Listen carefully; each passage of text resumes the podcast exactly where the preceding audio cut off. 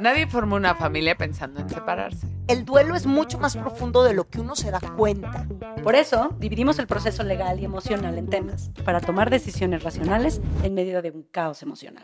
Tú no te puedes separar de tu pareja teniendo hijos si tienes un 1% que sigue sucio con esta persona, porque ese 1% va a crecer. Llevaba un año y medio siendo roommate de mi esposa. Esto no es normal. Pues No es quitarle lo romántico a la historia. Tenemos que hablar de lo incómodo. Cuando ya se supera la etapa del desamor, el problema yo creo que fundamental es el dinero. Permanecer con una persona el resto de mi vida me suena a cárcel. Cuando ya empiezas a buscar por qué quedarte, la vida te está avisando que te tienes que ir. Esto, ¿Esto?